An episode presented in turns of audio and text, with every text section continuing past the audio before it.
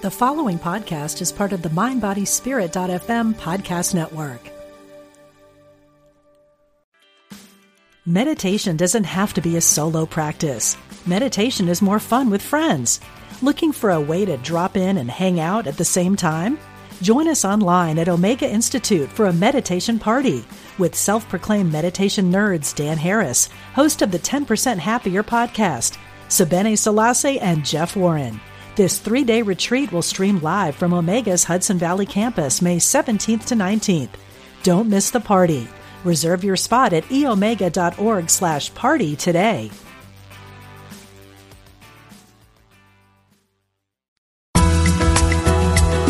Serving spiritual seekers around the world. Unity Online Radio.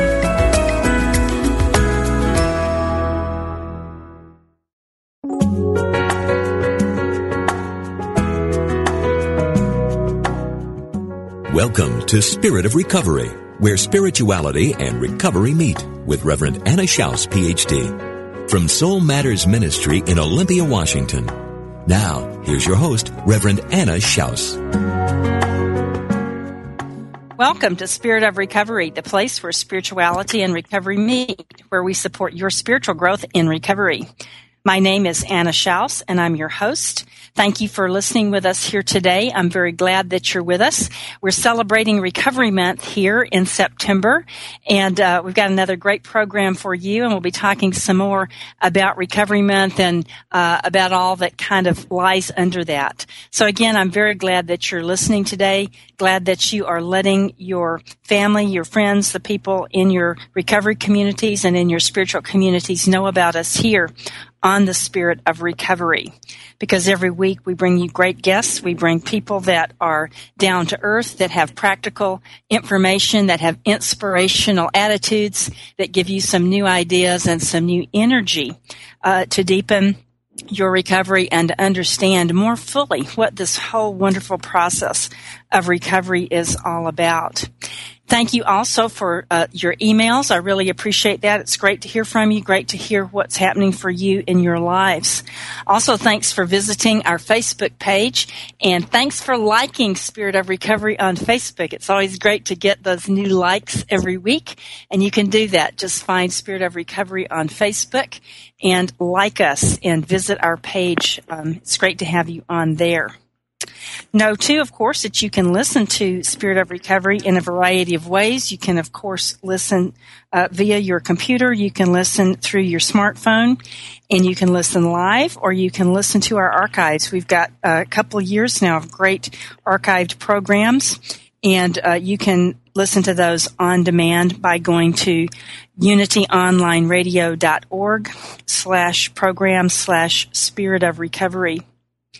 I want you to know that the spirit of recovery is a welcoming place, that um, I sure understand that recovery is a large concept.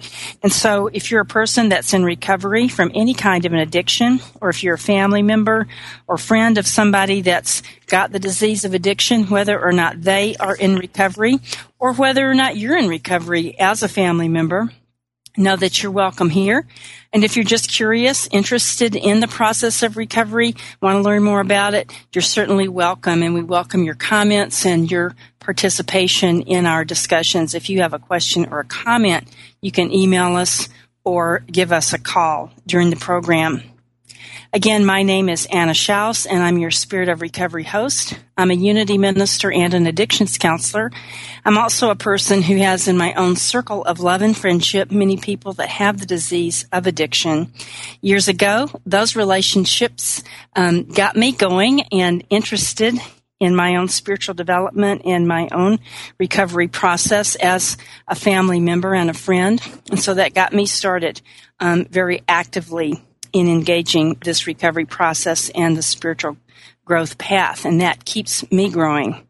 I'm delighted, I'm grateful to have the opportunity to share with you these ideas about recovery and about spirituality, and uh, grateful for the opportunity to broadcast here on Unity Online Radio. So today, again, our, our September is Recovery Month, and our topic today is putting a face and voice on recovery. Over 23 million Americans in the United States are in long-term recovery. And everybody that's in recovery, in addition to their family members and friends, are, and to the workplace and the community is an incredible testament to the reality that recovery does work. And it's documented that the quality of life really goes up for individuals, for families, and for the community and for the nation when people get in recovery. And uh, recovery really does work. Today, my guest is Pat Taylor. She's the executive director of Faces and Voices of Recovery. And if you want to learn more about that, you can go to facesandvoicesofrecovery.org. And Pat's going to talk with us today about that organization, and she's going to talk with us about how uh, it is that the that long term recovery really does impact society and Faces and Voices um, is very involved also in Recovery Month, so she'll be sharing with us about some of the activities and things that go on with that. And certainly, um, part of spirituality is being visible. It's being a constructive member of our communities, and so uh, we're going to find out about that. So, Pat, um, uh, let me tell you a little bit about Pat before I welcome her. She uh, joined in 2003 Faces and Voices of Recovery as a campaign coordinator, and she's had many, many years of grassroots advocacy leadership. That's been um, what she has done a lot of her professional life. And most recently, she served as the deputy director of ensuring solutions to alcohol problems at George Washington University Medical Center. And she has also worked as an associate director with several other groups over the years in helping them to organize at the grassroots to get positive changes and good things happening for people in the area of policy. And she's also worked as a U.S. Senate campaign staff member and she resides in the Washington DC area. So Pat, the executive director of Faces and Voices of Recovery, welcome to Spirit of Recovery today. Anna, thank you so much for having me. I'm just delighted to be able to spend Recovery Month with uh, you and your listeners. Thank you. Well, tell us a little bit about um, Recovery Month. How did it get going? I think Faces and Voices has, has had a lot to do with at least getting it started or at least getting it going. Uh, tell us about how Recovery Month got going, and then sure we want to hear about Faces and Voices, how that got going. Absolutely. So um, I wasn't around for it, but about 24 years ago, the federal government um, started Recovery Month, and the theme was uh, treatment works at that time. So um, things have evolved over time, and now it's called uh, Recovery Month, and uh, really a focus on the many pathways to recovery and how people are getting well um, everywhere, you know, in our country, and wanting to uh, let people who are still struggling know about the reality of recovery. So there are lots of activities that go on all across the country. It's totally amazing. I can't even catch up with it. I keep on top of it.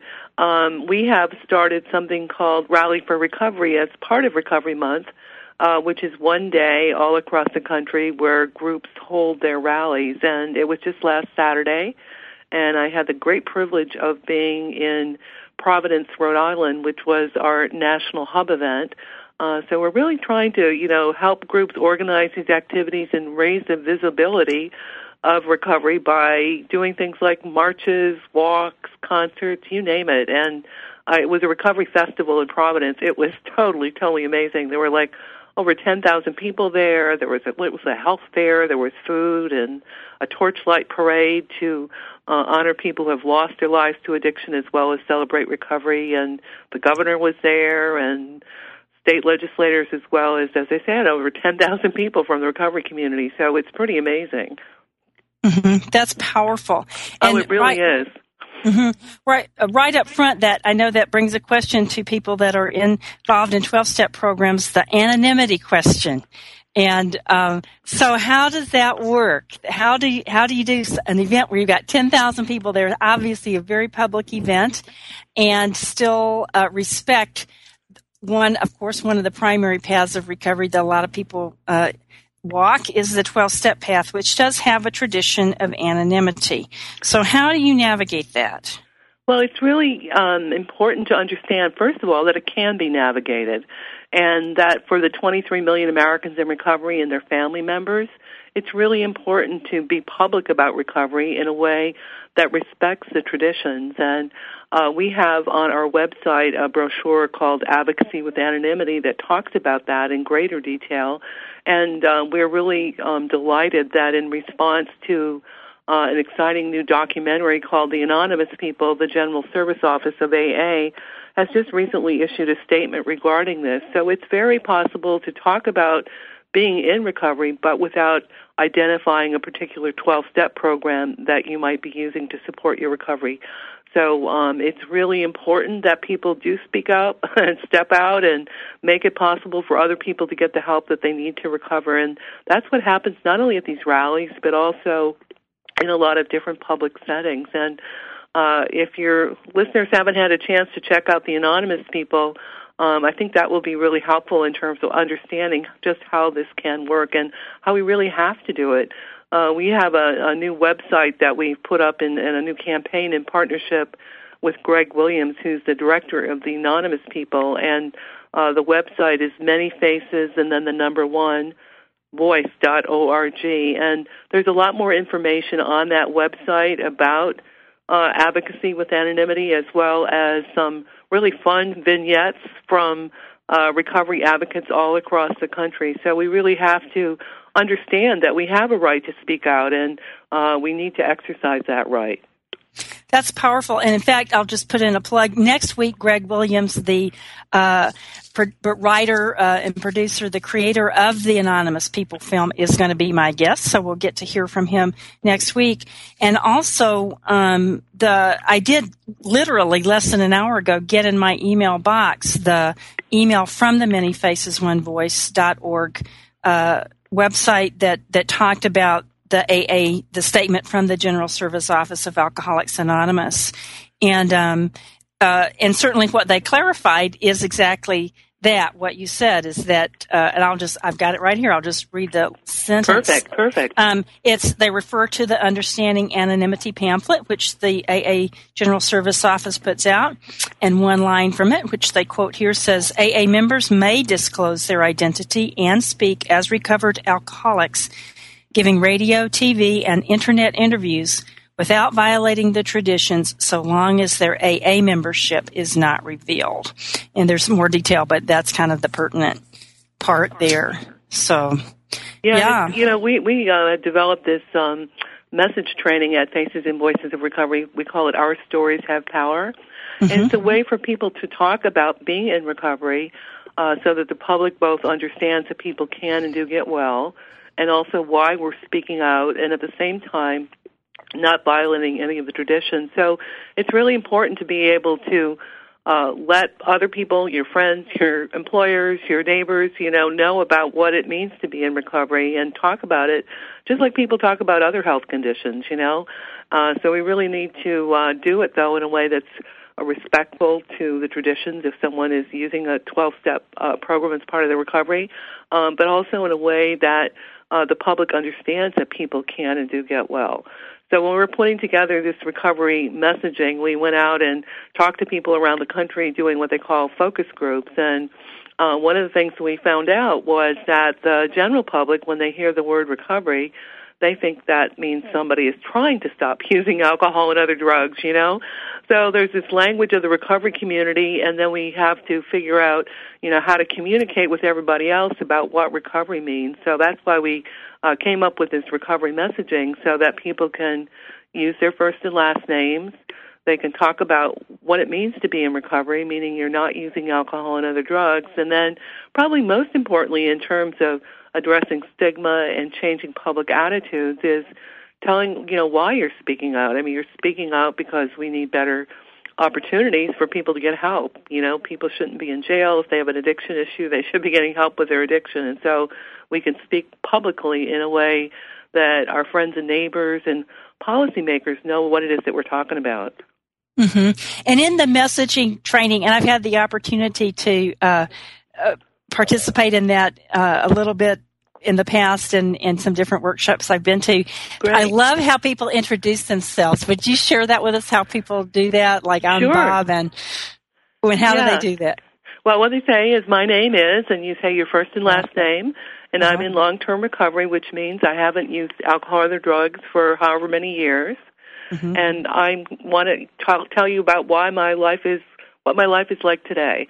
And so people come up with their own message uh, to talk about that, and then also can describe, uh, you know, what what issues that it, there are out there that they're working on. So if you hear people saying, you know, their name is whatever the first and last name is, and I'm in long-term recovery, which means I haven't used alcohol or other drugs for a certain number of years, that's because they've been through our message training. And one of the things that we've um, recently done that your listeners might be interested in is we brought together a bunch of young people in recovery um, because uh, there's this growing network and movement of young people in recovery who are organizing kind of in a similar way that Faces and Voices of Recovery has gotten organized. And we realized that they needed different messaging because – the public doesn't understand that there's lots of kids, you know, are 17, 18, and 19 who are in recovery for four or five years. So um, we, you know, we've taken this kind of core messaging, is what we call it, and developed messaging specific for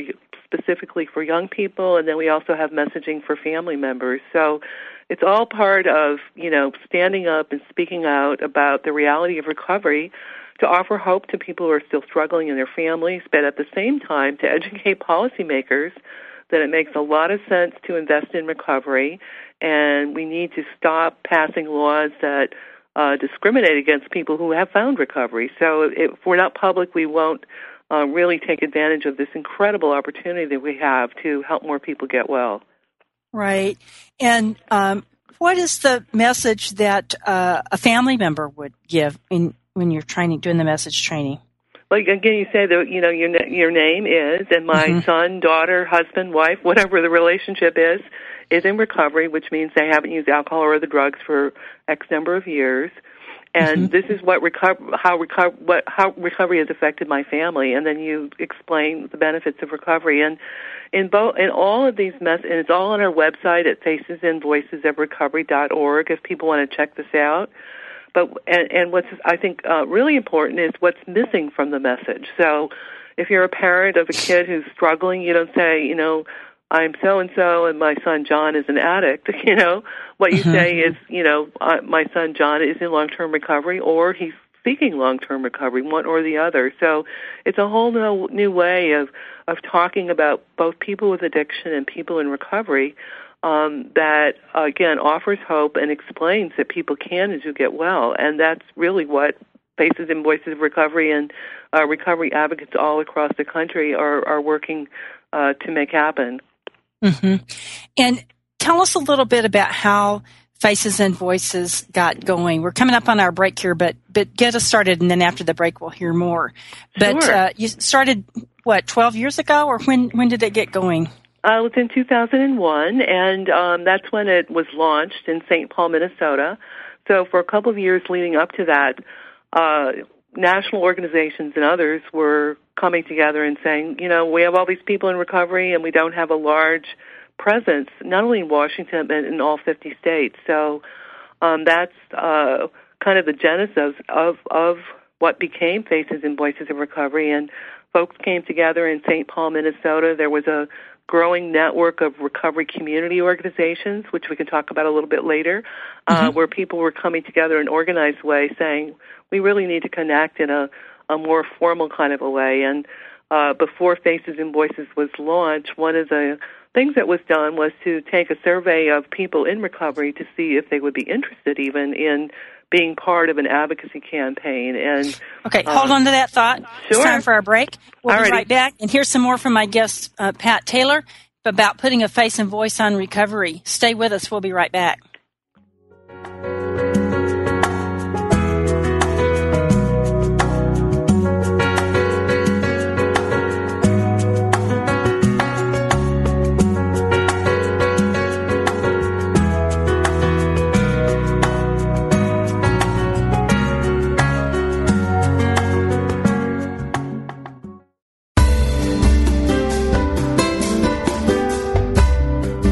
If Unity Online Radio has helped you grow spiritually through programs like this one, please consider supporting this online radio programming. Visit www.unity.fm and click on Donate Now. Thank you for helping us continue to serve as the voice of an awakening world.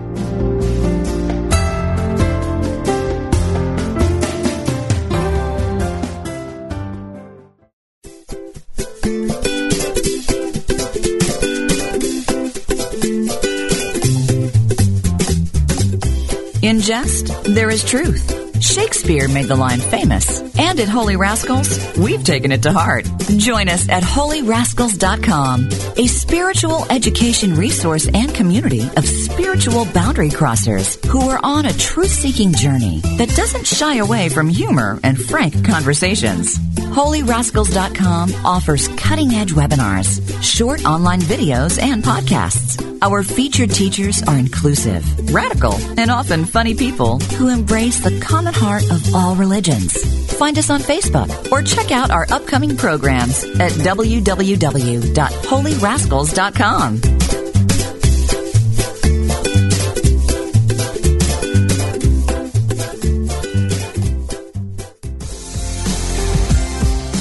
Are you tired of life slamming the door in your face? Did you get another rejection letter, pink slip, foreclosure notice, or go on yet another bad date? Does it seem like the older you get, the more hopeless life seems? Are you ready to stop taking no as your final answer? Then join us for Design Your Life, a talk show by Kevin Cottrell Ross, the coach's coach. Go into the locker room for one full hour with the championship coach every week and start designing your winning playbook that will make the rest of your life the best of your life. That's Design Your Life with Kevin Cottrell Ross, the coach's coach. Wednesdays at 4 p.m. Central Time on Unity Online Radio, the voice of an awakening world.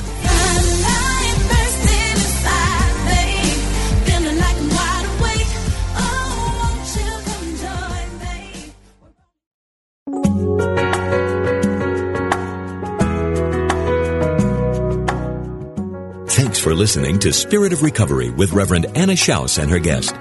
If you have a question or comment or experience with today's topic that you'd like to share, call us now at 888-55-UNITY. That's 888-558-6489. Call now or email us at Spirit of Recovery at unityonlineradio.org. Now, back to the program. Welcome back to Spirit of Recovery. My name is Anna Schaus and I'm your host. And if you're just joining us, our topic today is putting a face and voice on recovery. My guest is Pat Taylor. Pat is the executive director of Faces and Voices of Recovery, and you can find them on the web at www.facesandvoicesofrecovery.org. And uh, she is sharing with us about the importance of being visible as people in recovery. There are over 23 million Americans in the United States in long-term recovery, and that's not even counting the family members um, that are part of those families and those communities. And so there are lots of people that do uh, have long-term recovery, and that makes an incredibly positive impact on society and on families. Before Pat and I get back to our conversation, which also includes um, learning about some of the activities that are going on in uh, Recovery Month here in September. But before we get back to that conversation, I invite you to take a moment to share with me a Serenity Minute, a brief moment in some quiet in making that conscious contact with your higher power as you understand. So I invite you to relax, to take a breath, and to share with me this constructive idea. I'm not alone. I am a part of the power of recovery. I am not alone. I am a part of the power of recovery. And let's take just a moment in the quiet.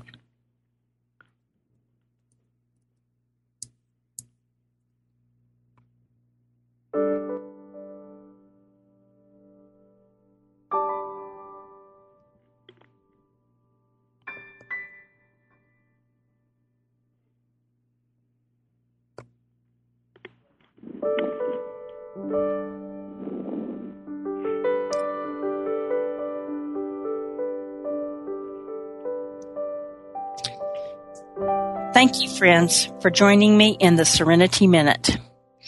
And I trust that that provided you with an opportunity to take a moment and make that conscious contact with that power of recovery. And now we're back to my conversation with my guest, Pat Taylor, the Executive Director of Faces and Voices of Recovery. And we're talking about putting a face and voice on recovery and why that matters. So, Pat, before our break, you were telling us about the local organizations that kind of help to make up the beginnings of Faces and Voices and how they are, are still active and making a big difference. So, tell us some more about the, them. And absolutely, and thank you for that minute as well. That was lovely.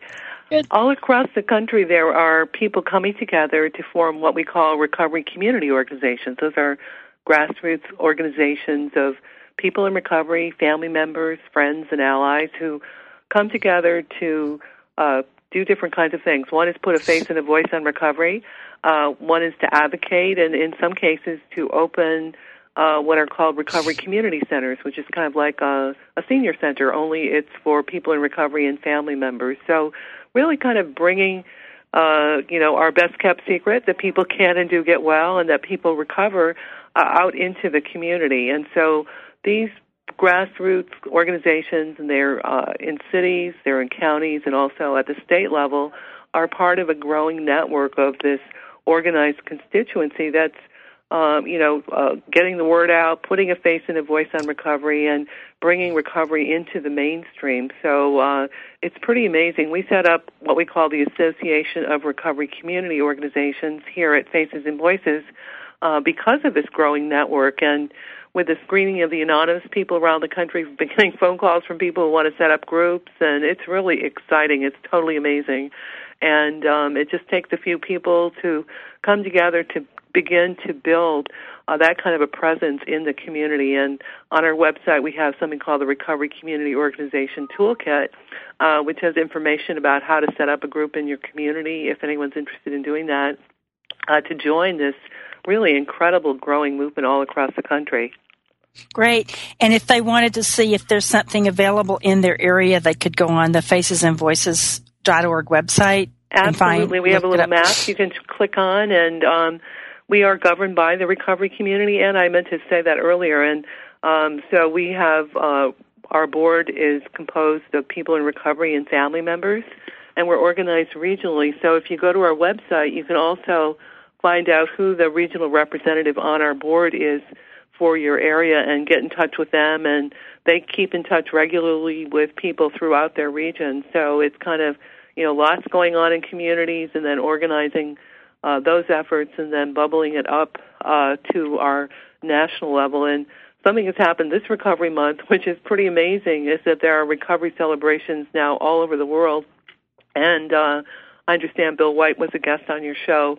He just sent me some pictures from Tokyo where they had a recovery parade in wow. Japan and England and uh, all across Canada. There's a new group called Faces and Voices of Recovery Canada. So it's not just happening here in the U.S., it's happening all over. Mm-hmm. The um and and you are a nonprofit. I know you're a 501c3, so that's you're a right. nonprofit organization. Yep. Yep. And and uh, the that's exciting. Why do you think that's happening now? That finally there's so much bubbling up. I've got my own my own theory is just that there's there's been now we've got over 75 years of people really being able to sustain recovery in a big way. There's probably other reasons. Do you have any ideas about what what it is that's allowing people to feel more empowered now and get out there? Well, I think there are a couple of forces at play. You know, um, one is that there have been these draconian laws passed that have criminalized addiction. So, as part of the war on drugs, as kind of you can see in this movie, The Anonymous People, there are all sorts of restrictions on people with a criminal justice history who are now in recovery in terms of getting their lives back on track. So, uh, people can't get jobs, they can't get a driver's license, uh, and you know they've taken the time, made the commitment to find recovery, and now there's all these barriers. So that's one force in terms of why people have been stepping up. Another another thing that I see out there is that um, for many people, um, they have uh, not been able to get the recovery support that they need to sustain their recovery for the long haul, meaning they can't find a place to live. um, there aren't the recovery support services that they might need. And so these recovery community organizations have really stepped in to kind of fill a gap, as it were, for people coming out of treatment, for people coming out of jails who need ongoing recovery support to develop a recovery plan to help them uh, map out, you know, how to get their lives back on track. So we we really um, have have this uh, uh, as people talk about it. You know, we've treated people with addiction as if they had an acute health condition. So as so so long as they just stop drinking, then everything would be fine. And so there's a growing awareness that addiction is a chronic health condition, and that uh, people need services and supports to manage this health condition over the long haul. So it's a confluence of kind of you know all those different. I, I think it's those are part. That's part of what's going on, mm-hmm. and um, people. Um, as more people speak out about the fact that you can and do get well, then people come together and say, "Hey, you know that works. I want to be part of that." So, uh, you know how we can um, have more opportunities for that, and then um, the other thing that so many communities are experiencing is that people are dying. You know, these overdoses are incredible, and family members and parents uh, who are losing people to addiction are also becoming much more vocal. Uh, which has been true with other social movements in the past. I mean, there's a lot going on, but that's kind of you know the tip of the iceberg. Mm-hmm. That's incredible. Yeah, and um, that to me is is really spirituality in action. Is people reaching out, um, being supportive to each other, creating networks, and you know all the research that I'm aware of says that certainly one of the one of the main factors in sustaining long term recovery is that there is support. There's ongoing support. All these things you're talking about um, to help people, you know, build a life that uh, that really helps them to to keep going. Now, Exactly, because people recover in the community, you know, surrounded by family and friends, you know. So mm-hmm. people aren't recover, you know, don't recover in a place where they're getting treatment. People recover, you know, in that in that social network that they live and are part of. Right. Yeah. Yep. That's incredible. Now I'm so excited because y'all just did a study and you found out some wonderful things. Tell us about the study when you did it, and um, you just got the results, I think, and what you found out. Yeah, it's um, one of the things that we have been working on at Faces and Voices of Recovery is to try and get the federal government and other agencies to invest in understanding the solution, which is recovery, at the same level that they study the problem. And so, as part of our advocacy agenda, we have been urging the National Institute on Drug Abuse and the Substance Abuse and Mental Health Services Administration and the National Institute on Drug Abuse to, you know, devote resources to understanding how people recover.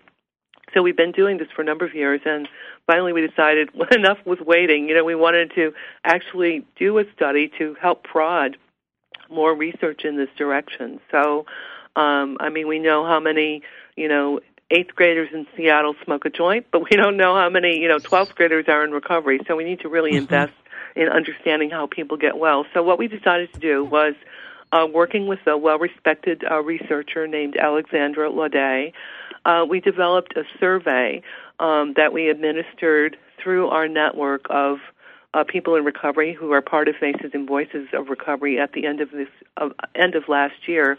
Uh, and the survey is called Life in Recovery, the Life in Recovery Survey, and um, not surprising, I think, to the to many of your listeners, most of your listeners, that one of the findings is that you know as recovery progresses, people's lives keep getting better and better and better.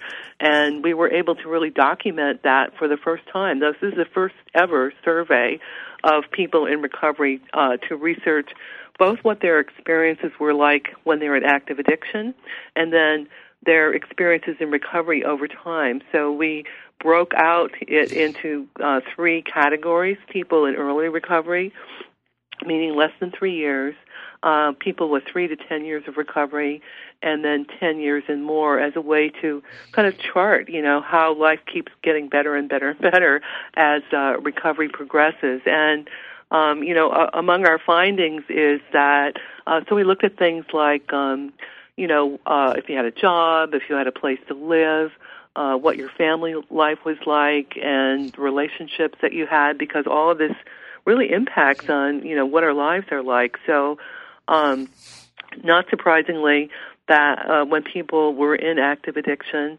um, they weren't as as employed. Um, they uh, weren't engaged in you know uh, a healthy, happy lifestyle.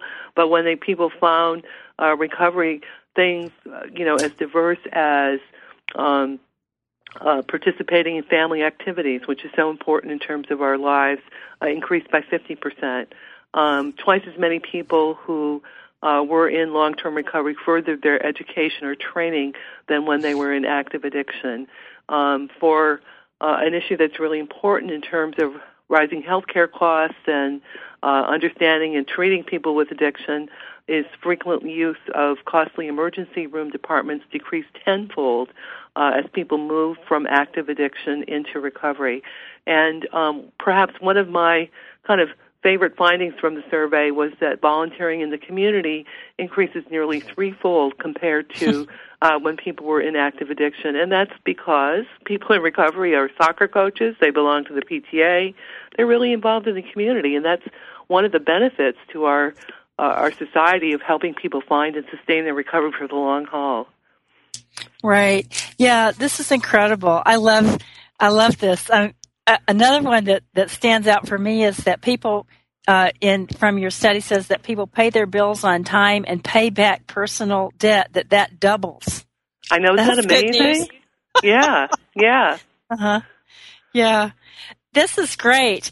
How are y'all using this information? Uh, well, we're using it in a couple of ways. One thing I want to make sure to let you know, Anna, is that we are um, working on figuring out a way so that uh, recovery community organizations and states can do the survey themselves.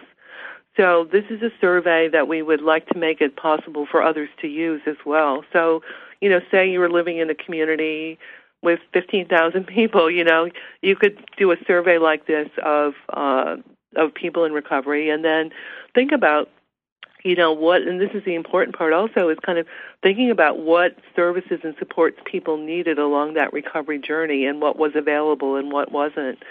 So if in your area you know housing was a big issue or making connections in terms of civic participation or getting involved in terms of um, other health care i was just up in rhode island uh, this weekend for the big rally for recovery on saturday and uh, one one of the recovery speakers was a young uh, youngish man who's about 35 who had been incarcerated. He's now in recovery, doing really great, got a job, and he talked about how important not only health insurance was to him, but also being able to have some dental care. You know, so it, it's it's a way to help identify what it is that people need as they're moving along their recovery journey, to help us better, you know, serve people uh, as they plan their recovery for the long haul.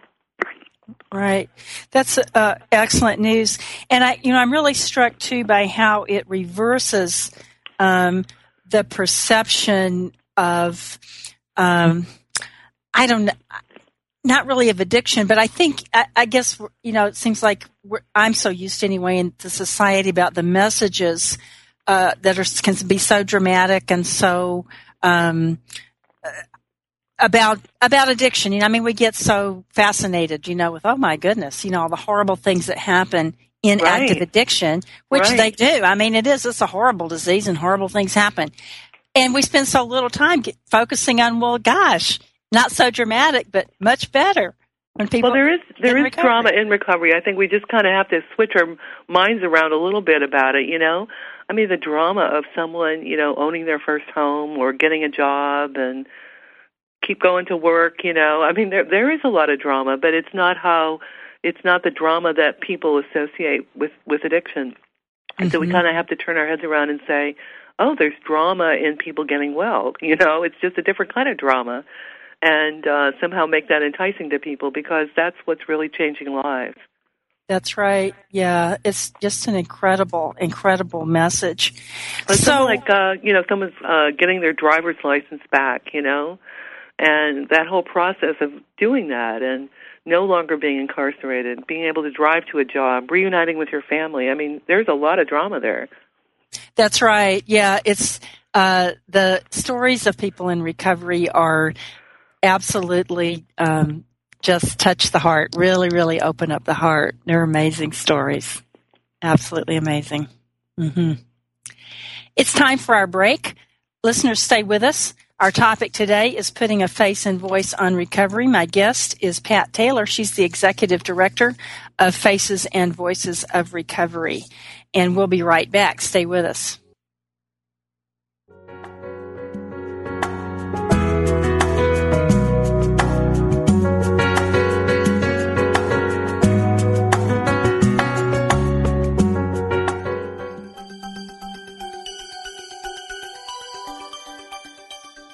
Hi, my name is Lynn Twist. I'm the author of The Soul of Money. If you're struggling right now with a financial crisis, I recommend going to www.unityfm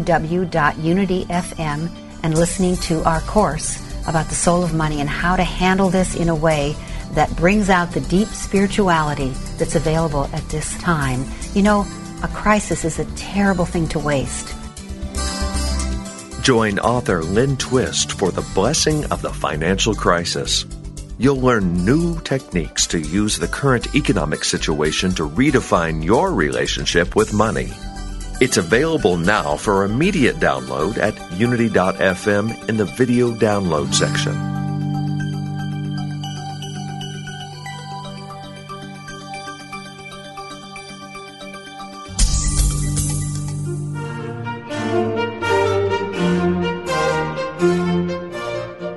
Oprah Winfrey says that Eric Butterworth's book, Discover the Power Within You, changed her perspective on life and religion. Maya Angelou quotes Emilie Cady's Lessons in Truth as she recalls her own spiritual awakening. What do these books have in common? They share Unity's classic teachings.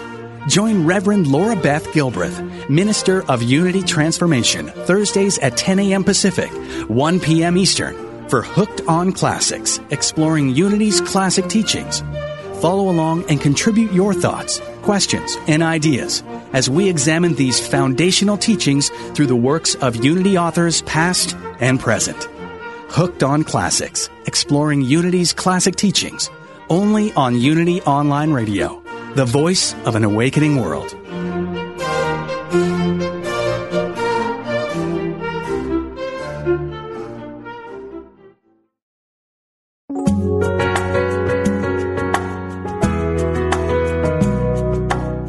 Listening to Spirit of Recovery, the place where spirituality and recovery meet, with your host, Reverend Anna Schaus, PhD. And now, here's Anna. Welcome back to Spirit of Recovery. My name is Anna Schaus, and I'm glad that you're listening with us today. Our topic is putting a face and voice on recovery, and my guest is Pat Taylor, who's the Executive Director of Faces and Voices of Recovery. And you can find him on the web at facesandvoicesofrecovery.org. And also, you can look up uh, Recovery Month activities at, at recoverymonth.gov, G-O-V, and because uh, September is Recovery Month. So, um, Pat, tell us about some more about Recovery Month and why it matters. And I know you've been you just got back from Rhode Island to the big rally up there, and tell us some more about it. Well, and, and the same day as uh, we were up in Rhode Island, they had a huge, huge walk in Philadelphia called Recovery Walks, where 20,000 people walked through the streets of Philadelphia. And and why it matters and why it's so important to think about this is that it's an opportunity for us to be public and for our family members to come together. And just like you know breast cancer walks and HIV AIDS walks it really just brings our issue out into the public sphere in a whole different kind of a way. And we are part of the community. And uh when I was up in Rhode Island they have a, an event called uh, Water Fire. And uh so there was a torch parade from the from the uh, recovery festival into this larger community event. And uh, the Rhode Island rally was uh, sponsored by Walgreens and Home Depot, and they had kids with little hammers and those cute little aprons, you know, as part of the recovery festival. So it's it's being part of the community, and and that's where people recover. And so these recovery month activities are really a, an opportunity for us to uh, build and engage and have all new partners that we've never been able to have before. So um, the recoverymonth.gov website that you mentioned is terrific, and uh, you know once Recovery Month is over, uh, all the work that recovery community organizations and others are doing to support recovery continues. So it's just a it's a moment in each part of the year where we can celebrate recovery, uh, invite our elected officials and others uh, to see what the recovery community looks like and uh, develop relationships that we can use for the uh, other 11 months of the year uh, to offer hope to people who are still struggling and uh, to family members and others. So it's a really great opportunity. There's lots of newspaper articles and TV stations have shows, and it's just kind of bringing Republic uh, recovery out into the open in a whole new way. Mm-hmm. You know, when you were talking, what uh, another thing that came to mind uh, for me is how when you do this and you're out in the community and you've got like Home Depot and so forth participating, it again it makes it it puts recovery out there as we're your neighbors, we're your friends. You know, exactly. we're not some horrible people. Exactly. You know? Well, you'll love this, I think, on the buses in in Providence, Rhode Island, where the rally is. They have big signs at the back of the bus. You know, come on down to the recovery rally, and then they have a digital sign inside of the bus. And then they made arrangements with the bus company that anybody who wanted to, you know, come to the rally could ride for free. So it's it's that kind of visibility about recovery, so that people who've been afraid to ask for help are motivated and encouraged to do that. Uh, and, and it's just really bringing recovery out there. Mm-hmm. That's right.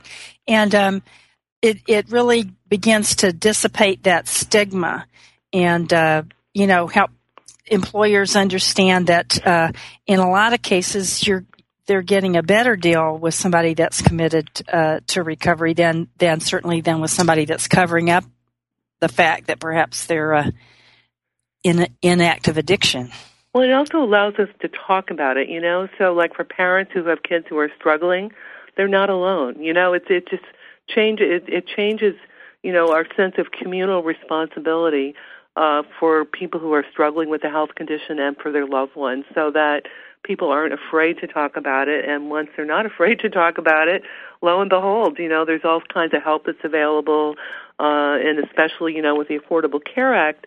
Uh, taking effect in terms of services on January 1, um, addiction is a specifically recovered benefit. So, between that and the important victory on ins- ending insurance discrimination in 2008, many, many more people are going to be eligible to get care and support uh, in the health system, not the criminal justice system. So, it's a really exciting time.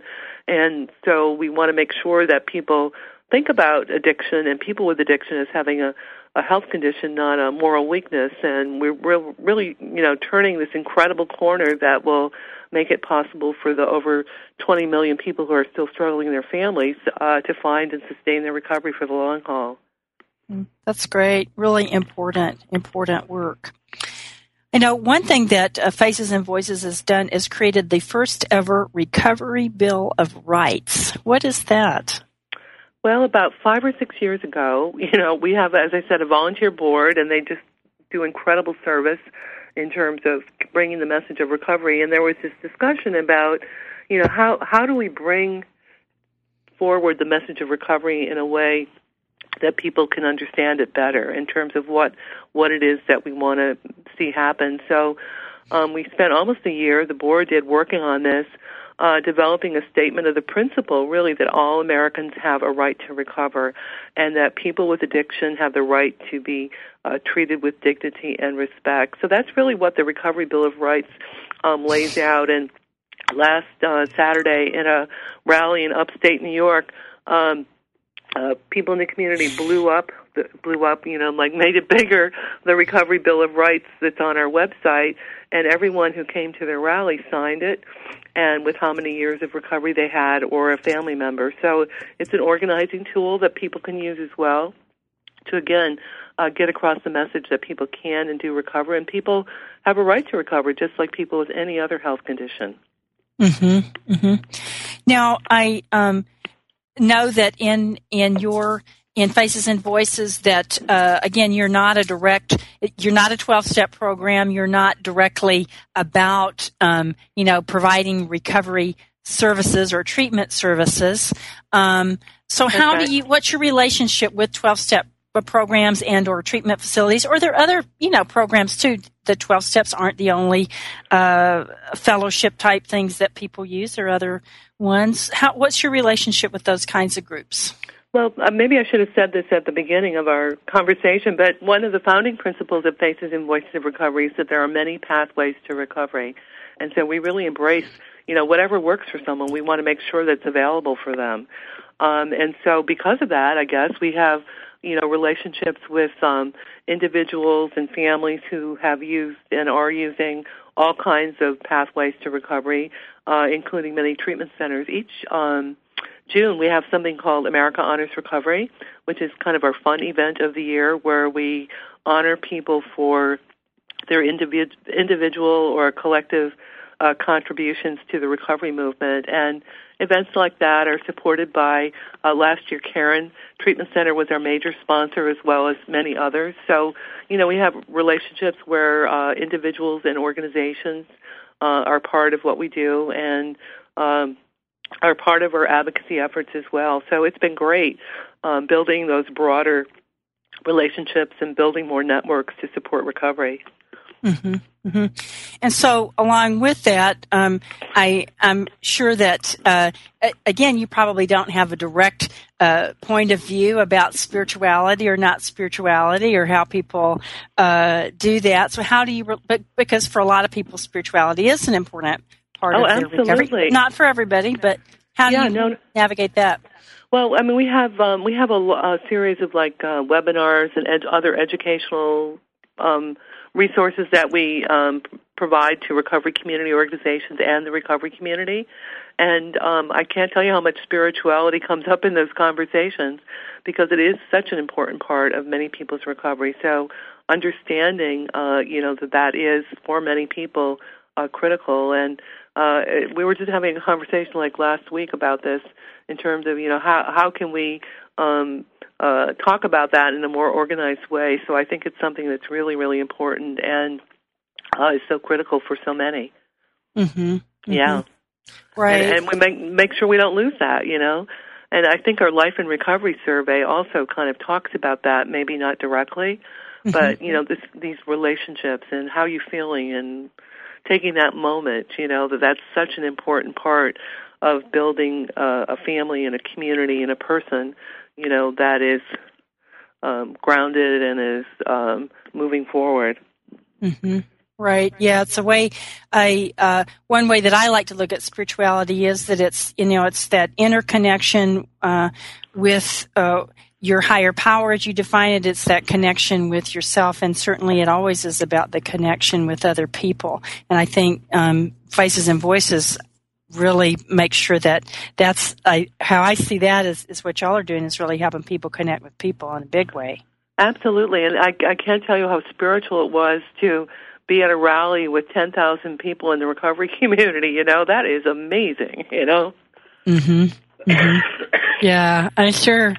So, what would you suggest uh, here for people? You know, sometimes uh, people are out in areas, maybe they're not in urban areas, they're in more rural areas where it's mm-hmm. harder to, to organize something big or a rally or whatever. What What is uh, some words of wisdom you'd have for folks like that that want to make these kinds of connections in addition to whatever they're doing for their primary recovery?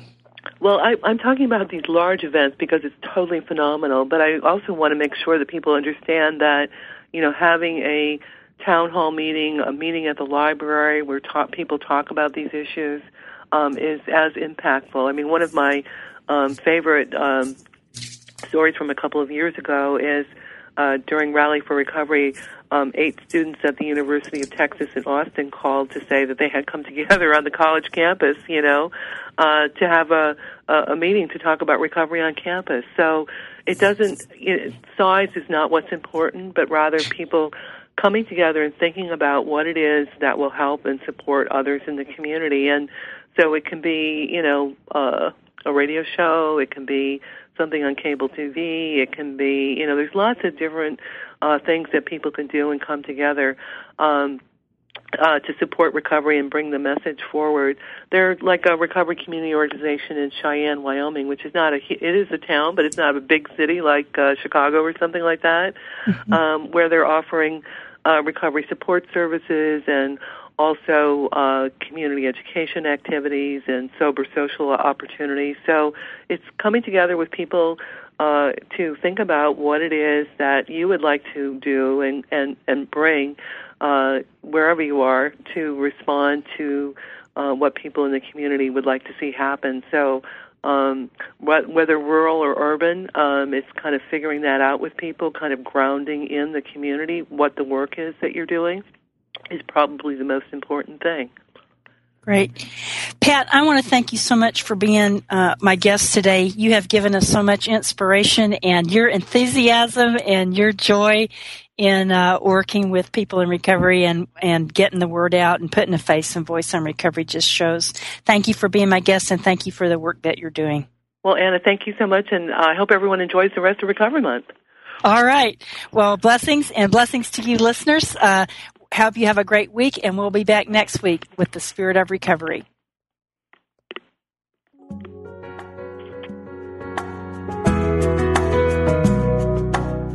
Thank you for listening to Spirit of Recovery with Reverend Anna Schaus, PhD, and her guests.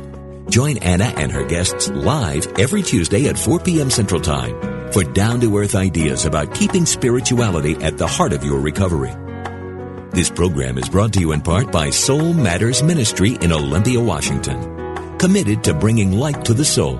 Online at soulmatters-spiritworks.org.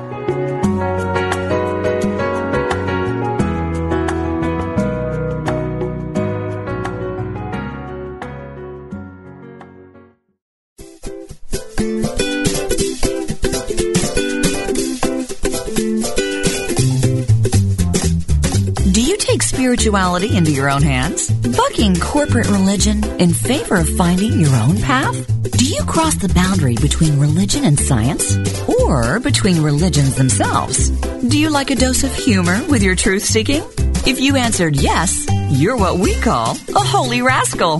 Join Rabbi Rami Shapiro for How to Be a Holy Rascal, Wednesdays at 11 a.m. Central. Rami and his guests will engage in lively, humorous discussions about what it means to be a spiritual human being in the 21st century. How to be a holy rascal. Wednesdays at 11 a.m. Only on Unity Online Radio, the voice of an awakening world.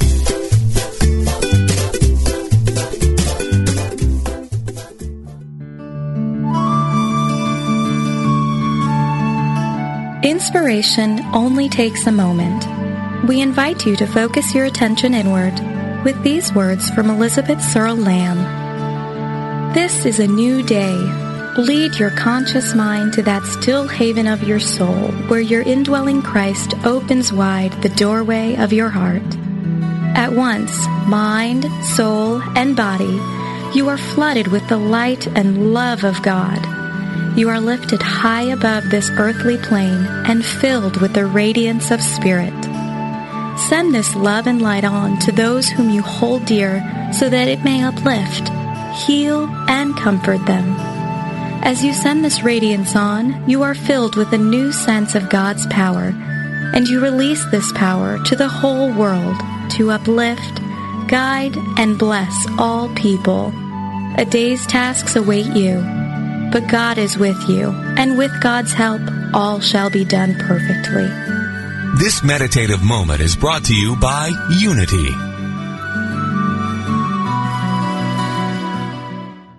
If I were brave, I'd walk the razor's edge where fools and dreamers dare to tread and never lose faith. How is life working for you? Would it be okay with you if life got easier, simpler, yet more meaningful and vibrant? Join certified life coach Carla McClellan Tuesday afternoons for Vibrant Living. Each week, Coach Carla and her guests will share strategies and solutions designed to make your life more vibrant. Is there something in your life you'd like help with? A dream you'd like to achieve? A relationship you'd like to improve? Call into the show toll free for Coaching with Carla That's Vibrant Living, Life Coaching with Carla. Tuesdays at 3 p.m. Central on Unity Online Radio, the voice of an awakening world. What if we're all meant to do what we secretly dream?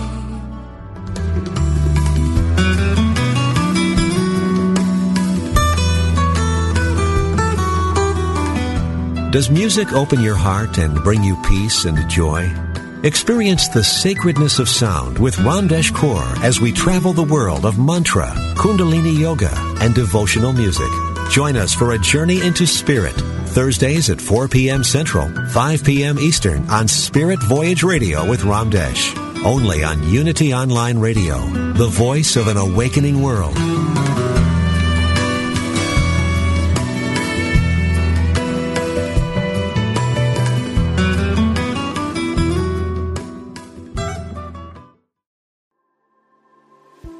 What is it you really want in life? No matter what you've been through, you can still achieve it. I'm Sandra Anne Taylor, and in my Energy Activation podcast, we'll explore the science of manifestation, and I'll give you specific techniques to shift your energy in order to make your dreams a reality. I also do live energy readings, and you can be a part of the show by emailing your questions to me at sandrataylor.net. Join me on the mindbodyspirit.fm podcast network or wherever you get your podcasts.